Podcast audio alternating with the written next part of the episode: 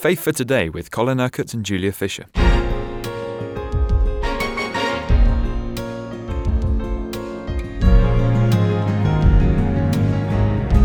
Now, faith is being sure of what we hope for and certain of what we do not see. Well, that's a short definition of faith, Colin. Yes, let's just take two of those words. It's being sure and certain. I said yesterday that there are no question marks in faith. Um, you know, you sometimes hear people saying that faith is taking a leap in the dark, or faith is being unsure of what is going to happen. Well, Faith is not a leap in the dark. And if we're not sure of the outcome, then we're not actually in a place of faith. We're only in a place of hope. Now, hope is important, uh, but the subject at present is is faith, and faith is being sure of what we hope for. Hope hope is is what lies in the future, but faith is sure that what God has promised in the future shall surely happen. So we are sure that Jesus will come again. We are sure that because we're born again, we will be raised from the dead and we will be part of God's new heaven and new earth. And we will reign with Him for eternity in His glory. So that's all part of our hope.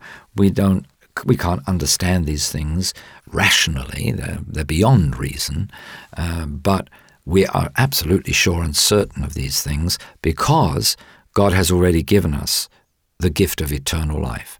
And eternal life is eternal. It's God's life. And that life does not end with our physical death, it goes on with God for all eternity. Now, because we, we should just tell our listeners who've just tuned in today that we are, of course, going through the book of Hebrews, and now we're in here we are in chapter 11, this great catalogue of people of faith. Yes. And um, uh, he, the writer takes us through, uh, remembering that he is writing to a predominantly Jewish audience, um, he takes us through people that they would be very well aware of from the Jewish scriptures. And so he's, he's showing that every one of these people was sure and certain, even though they could not see the evidence of what they believed at the time when they believed. In other words, they believed first and then Later, they saw what they believed. Uh, you hear a lot of people say today, well, I'll believe it if I see it. No, no, no, it doesn't go that way. Faith is not seeing something, then believing. If you see something, you don't need faith for it. But you believe it before you see it. So each one of these people believed before they could see. Now, he starts by saying in verse 3 By faith we understand that the universe was formed at God's command, so that what is seen was not made out of what was visible. Now, that is believing the revelation that we receive in Scripture that God spoke and creation came into being. So, right from the very beginning, God Himself was exercising the principle of faith. He spoke and it happened.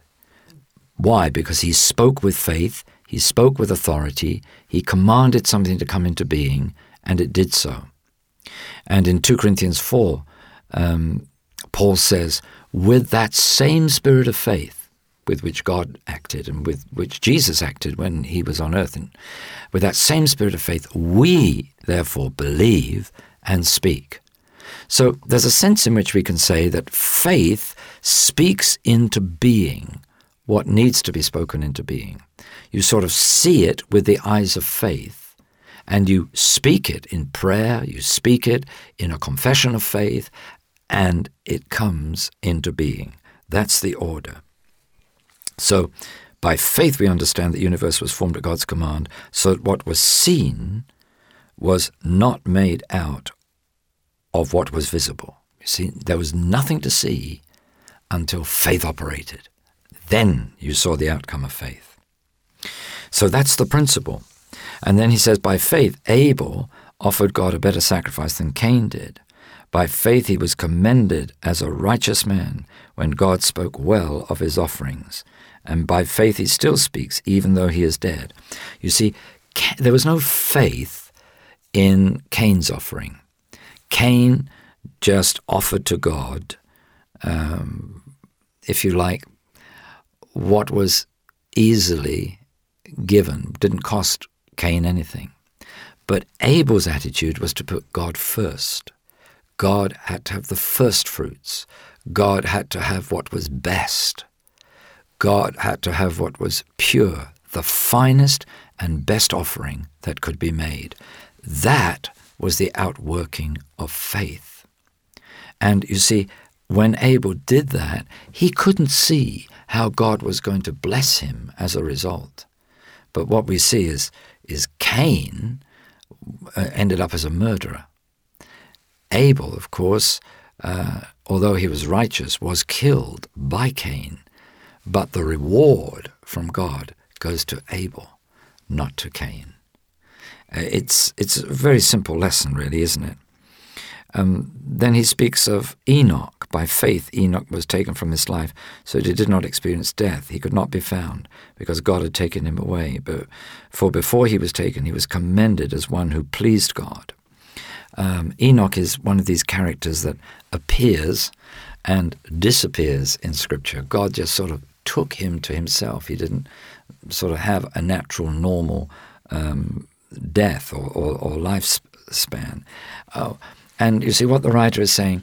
How, how could God do such a thing? Well, obviously his faith was in God. He, he did this with Elijah, didn't he? Elijah was just caught up to heaven. Uh, Elijah was a man of faith. Jesus, of course, was raised from the, the slab of stone in the tomb and was raised to life. So, um, you know, it's very, very important that uh, uh, we understand that often when you exercise faith, there, there's seemingly no substance for it. I mean, except that you're just trusting God, you're just trusting His Word. It's not blind faith, it's open eyed faith because your eyes are on Jesus, your eyes are on His Word. Your trust and confidence is in the Holy Spirit who is leading you into the fulfillment of God's purposes. I'm sure there's going to be people listening to you, Colin, who feel, well, they don't know what they're waiting for, they don't know what they're expecting to happen. I mean, the people that were reading about and that you're talking about here had a very clear vision, a very clear idea of what they were doing. But for many people listening, they're just not sure. Well, of course, faith is essentially a relationship with God.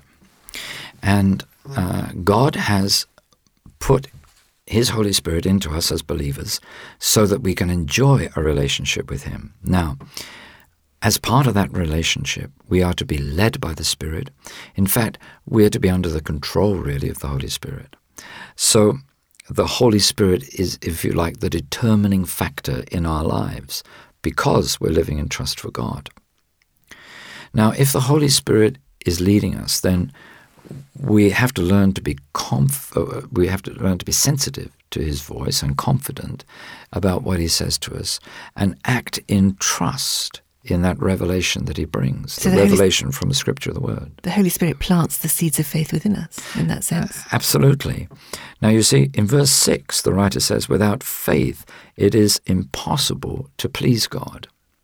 So, what we are to be doing as Christians is listening to the voice of the Spirit, because the Spirit of God will never lead us into sin. He will never lead us into failure. And it doesn't matter what the situation is, the Holy Spirit understands and he knows because uh, Jesus said the Spirit never speaks from himself, he speaks only what he hears. That is what he hears from heaven, from the Father, from the Son. And of course, the Lord knows the end from the beginning. So the Holy Spirit always knows what to say to us in any given situation. So to actually be the people of faith that God wants us to be, we have to learn to be sensitive to the voice of the Holy Spirit so we can pray according to the revelation that God gives us. And we can have absolute confidence if this is the way the Spirit is leading me, then this is what I need to believe, this is what I am to pray, and God in his faithfulness will respond. And what about the person who would say to you in response to that, Colin, well, how do I know that the voice I'm hearing or what I'm sensing is the Holy Spirit and not just my own reasoning and thinking? Well, partly the answer to that is we learn from experience. The complicating factor is when we're trying to hear what God is saying in a situation where our emotions are involved. Because then it's very easy to listen to our own emotions and to mistake those for what God is saying or for the will of God. Uh, we so desperately want something, we want it to be God's will. Um, the obvious uh, situation where that is true is if you're praying for a, close pers- relative who's seriously ill and and uh, seems to be dying. Now we know that God snatches people from the jaws of death sometimes, and in miraculous ways heals them. Um, but you know, I, I've been involved for over 40 years in the healing ministry. And when you're in situations like that, sometimes you know, yes, this person is going to get better. Um, they're going to be healed. You just know that. Um, the situation may seem absolutely dire. The medical prognosis may be terrible, but you just know this person is going to live. Uh, you're not desperate about it. You're not crying out to God. You just know it's something very calm, very peaceful, very assured, very certain. But there are other times, you know, where even though people are praying desperately and crying out to God, you just know in your spirit, this isn't going to happen. Now, I don't believe it's always possible for us to know why. Sometimes you get the assurance that somebody's going to get better, and other times that they're not. I don't, I don't know of anybody that can give the answer as to why that is. But obviously, there must be certain factors involved, and God understands those factors. But the important thing, Julia, is that when we're in a situation like that, we are trusting God with all of our hearts.